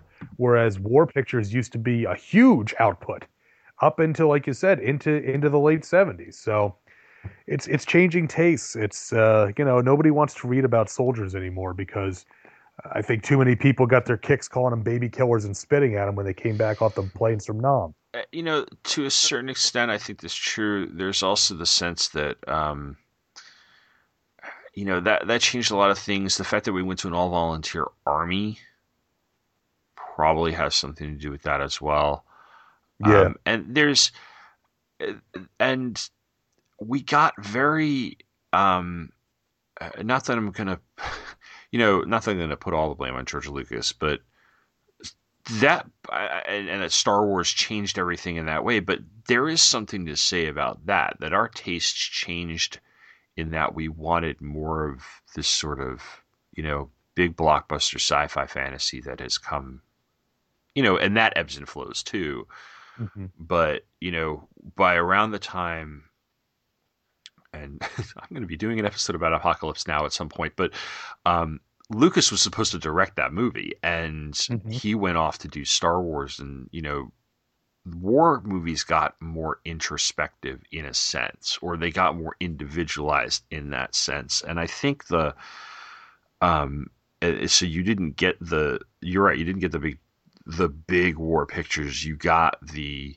you got the deer hunter you got apocalypse now but then you got platoon you got full metal jacket um which as films are well made as depictions of war is really up for debate i've heard Yeah. i've heard both sides and i have no i have no personal context for it so i invite the discussion um i think i'm trying to think of the last time um the last big war movies that that you can look at of of this sort of genre and i think you've got the two that eastwood put out a few years ago Yeah. flags of our fathers and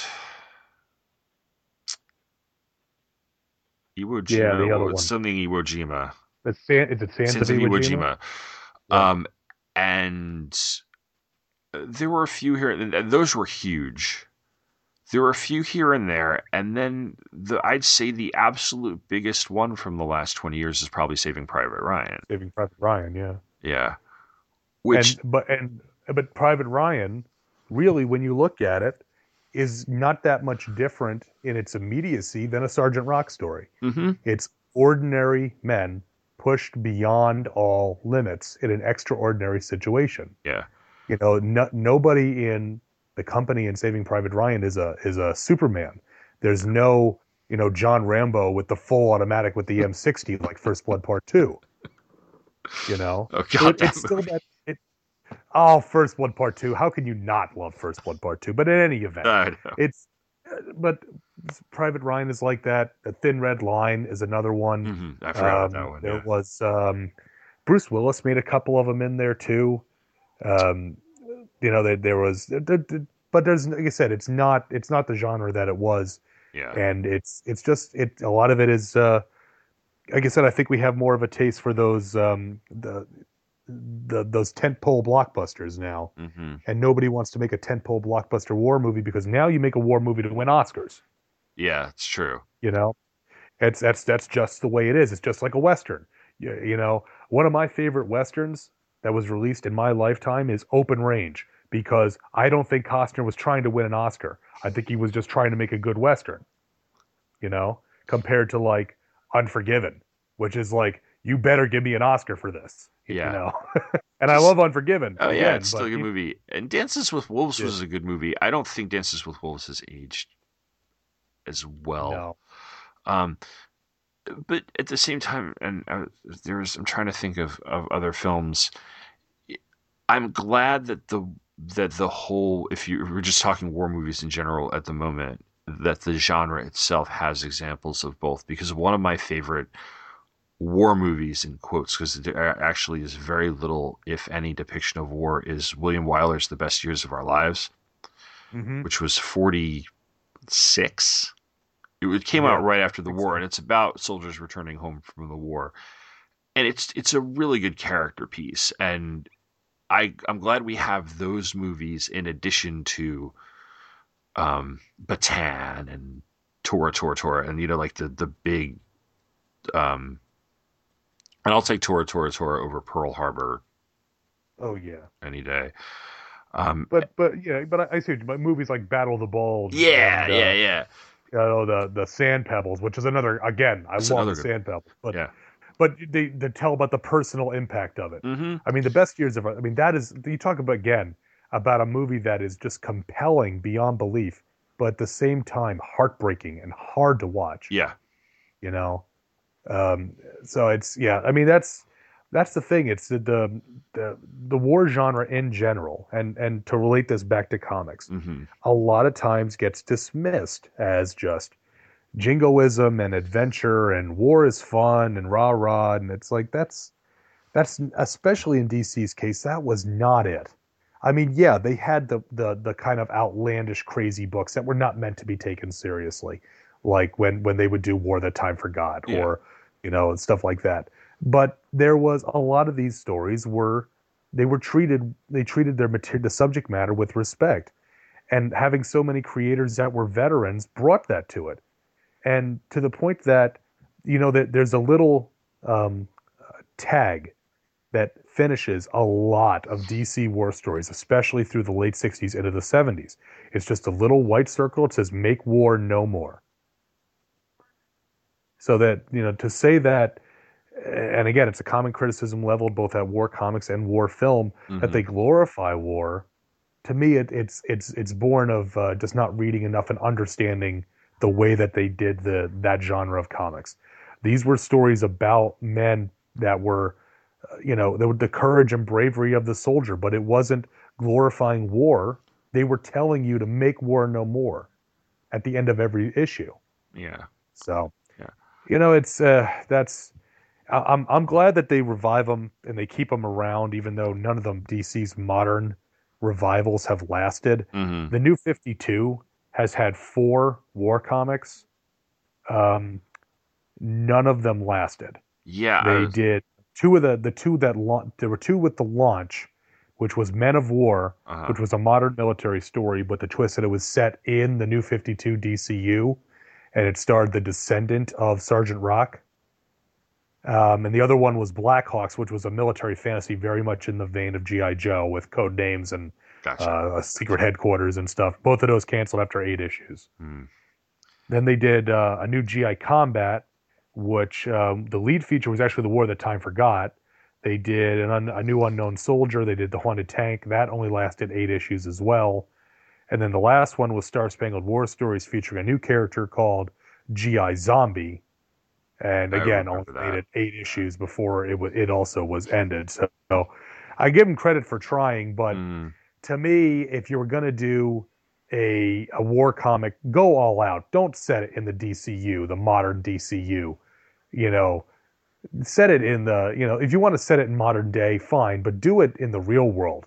You know, but that wasn't part of the new Fifty Two strategy. I understand that. that's my frustration with DC as well. That if it's not Vertigo or, or like one of their imprints, if it's published under the DC banner, they they feel like they have to tie it into that con- continuity. And for years, they they published comics that had nothing to do with their superheroes. They were the romance and the horror comics and the funny animals and stuff, and it, it just it, it existed alongside of this stuff. And Yeah. now, granted, you cancel it because of low sales. That's one thing. That's basic economics and publishing. But but to just try to force it into there doesn't mm-hmm. make a whole heck of a lot of sense. And you don't want to push everything that's not mainstream onto a, a, a, an imprint like Vertigo, because um, granted, Vertigo is kind of in the middle of an identity identity crisis right now, but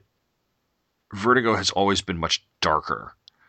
Uh, and not every war comic needs to be dark in that Yeah. sense where it needs to be grab. I mean, some of them can be, but like um, I'm trying to think of what they put out recently, and and you um, we've both read um, what is really the something that is really the definition of a graphic novel, which was that the Vietnam one that Joe Kubert did, Yeah, Dong Dong Xoai. Yeah. Dong Xoai, which um, I highly recommend. It is dense.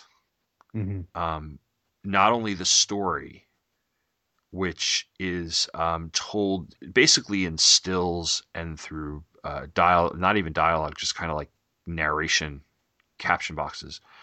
The historical stuff in the back of the uh, the back of the book, where they kind of show like the truth behind the you know the um, the operation and everything is just as dense and fascinating Mhm. stuff. But that was a very very well done um, well done piece because of Mhm. the obvious research went into it, and Kubert. Um, it was very much toward the end of his career, his life. Yeah, Uh, but yeah. no, it's, it was a, it's a gorgeous. I got it, and I got it on the cheap, but it was a gorgeous, gorgeous Oh, yeah. piece. And uh, another, um, there was a six-issue miniseries that DC put out right around the time that that uh, Joe Kubert died, called Joe Kubert Presents. hmm and there are a lot of nice war stories in that, uh, dealing with. Um, I want to say it's it's one of someone he was either friends with or that he had served with, talking about life on a naval ship, Mhm. both the the mundane and the you know the uh, the the uh, seeing action, and so Yeah. that that was a nice uh, you know a nice little bit of something that we hadn't seen from Kubert before as well. Um, I I think Dong Xoai is a is a good example of where we kind of see a lot of the kind of high end uh, war projects nowadays. I know Mhm. when you talked with Wayne Vansant, he talked about Katusha, Yes, and that's another good example. It's these OGNs, these long form stories yeah, where they have the opportunity to you know get more involved in the story and actually get delve into the historical aspects i think that's more what we're seeing with a lot of this stuff um, i mentioned sergeant rock the lost battalion there was a an ogn that came out recently called tet which focused obviously on the tet offensive yeah. I got. Um, Um, there's a uh, was that the ID? I have it. It was done as a mini series. it was a mini and first. then I have the mini. it, I think. Yeah, it was. It was done. It's pretty good. It, it was pretty Mhm. good. Um, another one that uh, at Vertigo is by Tom King called Sheriff of Baghdad, which is a modern military story, but again dealing with uh, the, the current situation in uh, in in Iraq. Mhm. So there, there's the, the stuff is out there. It's just not it's just not in the mainstream, Yeah. and it's not always at the big press. Um, one of my probably my favorite modern war book is uh, Garth Ennis's War Stories. And Okay. War Stories started out at Vertigo, but now is over at Avatar. And the format of War Stories is that it's three, uh, all the stories are three issues, and they're set in different theaters, Mhm. even though there's, there's still an emphasis on World War II, but there's angles we might not have seen before. Uh, there was a story not too long ago about Irish volunteers fighting for the Allies Hmm. in Germany. And so, but then, and so these guys are all Irishmen, but they get into, they end up getting into a personal conflict because of the, the fighting that was going on back in Ireland. Yeah. Who was supporting what side and all that. Um, he, there's a story in there about an Israeli tank commander during the Yom Kippur War. Oh. And I don't think I'd ever seen a war comic set during the Yom Kippur War before.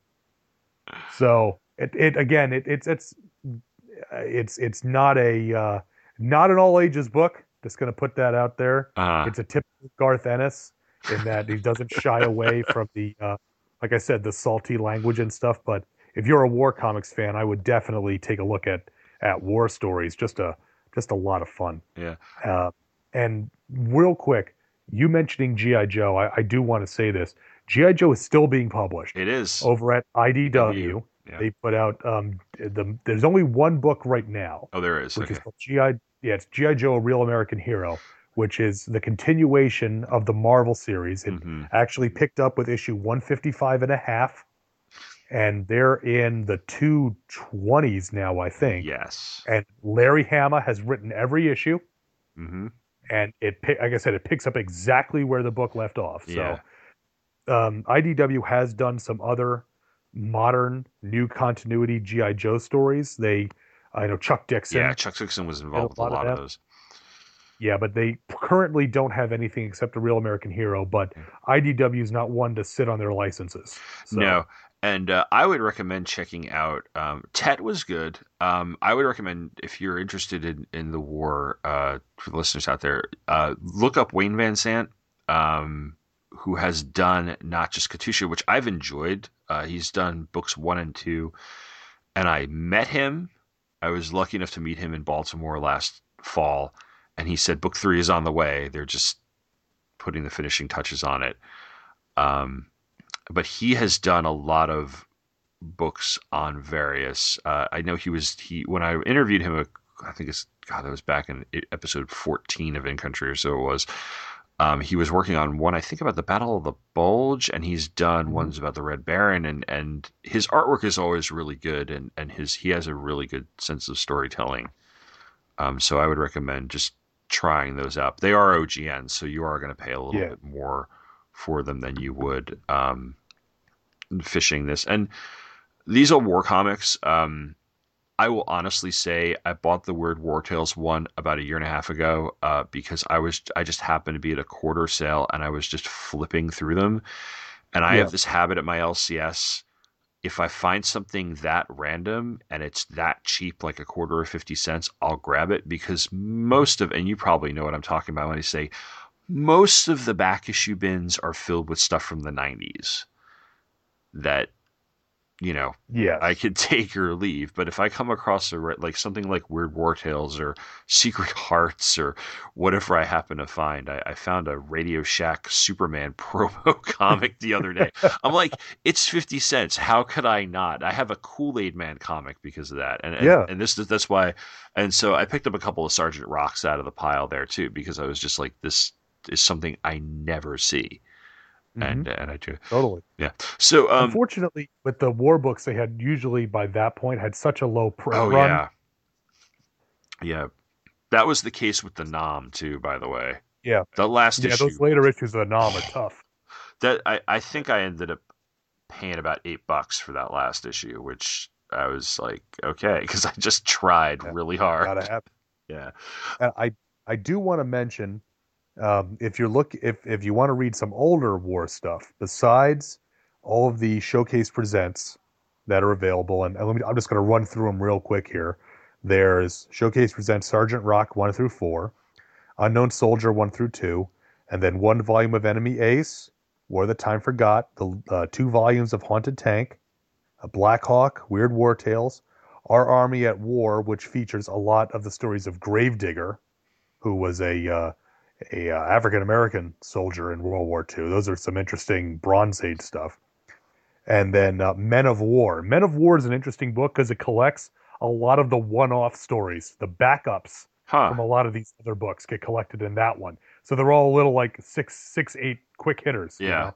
Six, eight page little ones. Marvel has a single volume of Essential Sergeant Fury, uh-huh. which is again a really, I mean, if you like silver, like early Silver Age Marvel, that book is a hoot.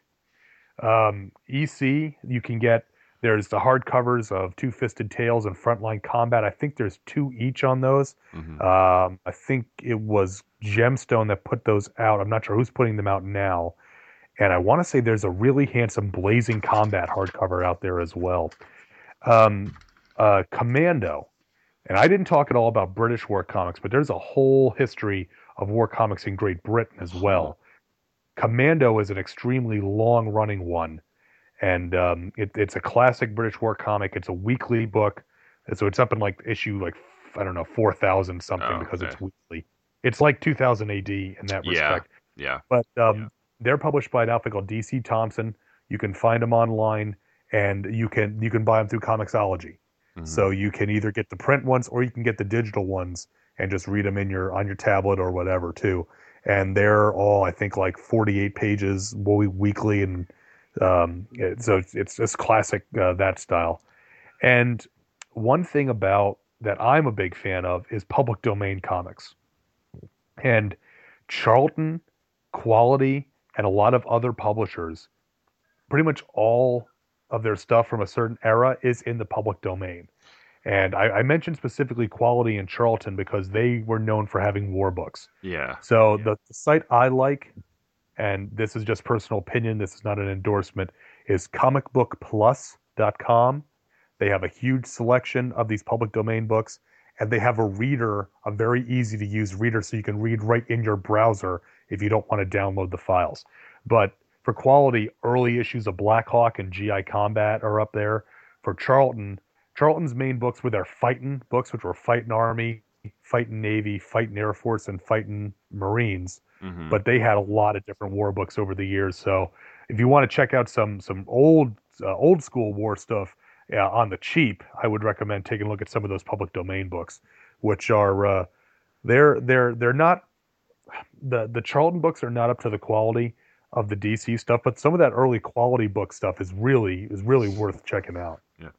Um, and I actually I've I've used comicbookplus.com myself uh, for this very podcast because there's a few early DC books.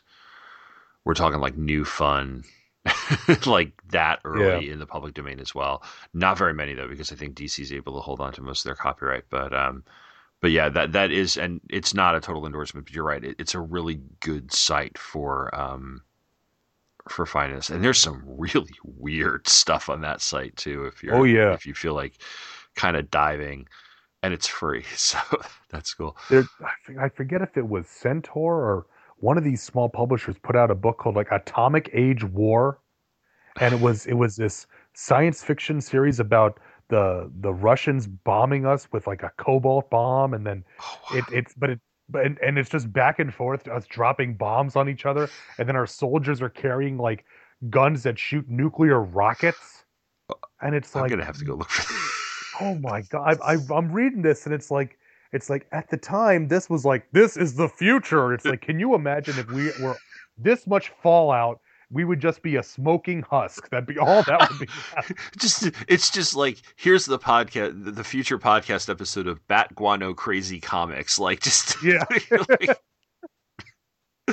uh, well, thank you for coming on. This was this was a blast. Um, no pun intended. Uh, tell everybody where uh, where they can find you, please. This was blazing battle action. That was the one DC was blazing. Um, you can find me uh, over at the Two True Freaks Network. My show is Earth Destruction Directive, which is a show that talks about Japanese giant monsters, be them on be they on film or television or comics. This is monsters like Godzilla, King Ghidorah, Gamera, Mothra, Ultraman.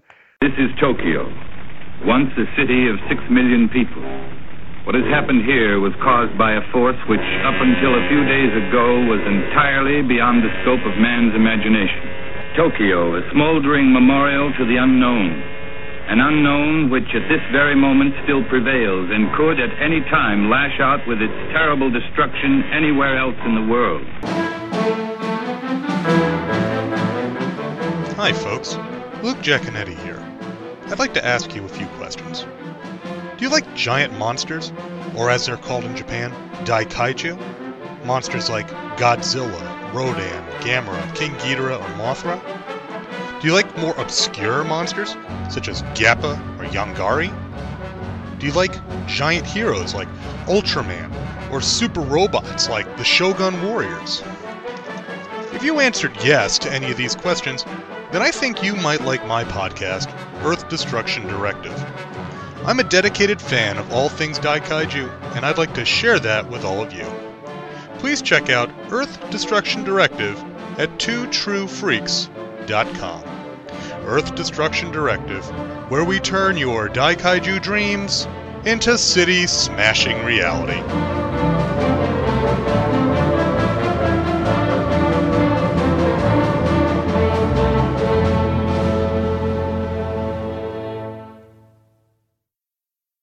I'm also one of the co hosts on the Vault of Startling Monster Horror Tales Terror, Tales of Terror, which can also be found at twotruefreaks.com. This is a horror movie podcast, and we, um, um, you know, unfortunately, we lost one of our hosts this past year. Uh, Mr. Sean Engel was one of our hosts, and um, sadly passed away. But uh, but the show will go on uh, in his honor. Uh, so you can check me out there. I also have a uh, very rarely updated Hawkman blog, uh, Being Carter Hall, which is at Being Carter Hall blogspot.com. And uh, you can check me out on Facebook if you want. Earth Destruction Directive is the name. So, uh, but yes, thank you very much for having me. This, this has been a lot of fun because it's given me an excuse to kind of break out and read some more Sergeant Rocks and Weird War Tales and stuff. Nice. Um, uh, I actually, uh, I did not have issue 100. I found a digital copy of it, but then I went on eBay and bought a lot uh-huh. of like more new issues of Weird War Tales, so I got them stacked up to read. I'm very excited. Very cool. I read um, issue number uh, 113 uh, today on my lunch break, and the cover has the GI robot fighting a robot samurai. Because why not? Yes. and it says Jake, point two, makes his dynamic debut against a samurai robot. And you see him, he's got his head on a cord and he's whipping it around like a like a footman's flail to hit the samurai.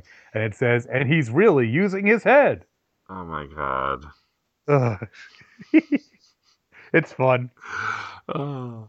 So, um, I will be back in a few weeks with the second to last episode of this show and the last non superhero genre that I'm going to cover, and that will be westerns. So, until then, uh, take care and thanks for listening. When the Yanks go marching in, I wanna be their boy. Spread some joy when they take over Berlin. And may I join you? There'll you? be a hot time in the town of Berlin when the Brooklyn boys begin to take the joint apart and tear it down when they take over Berlin.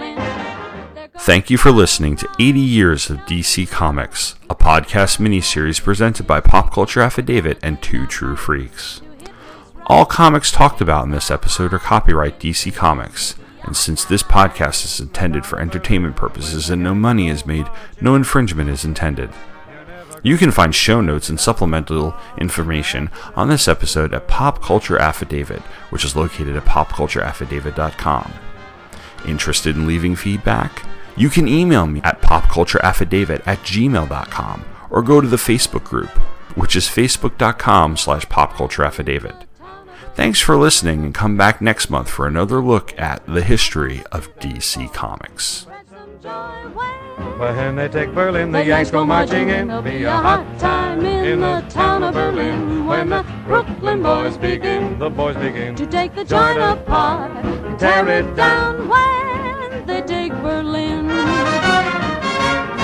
There'll be a hot time in the town of Berlin when the Yanks go marching in. You could never keep 'em happy down on the farm. The life of these would never please, they'd shudder with alarm. No, you couldn't keep 'em happy down on the farm after they take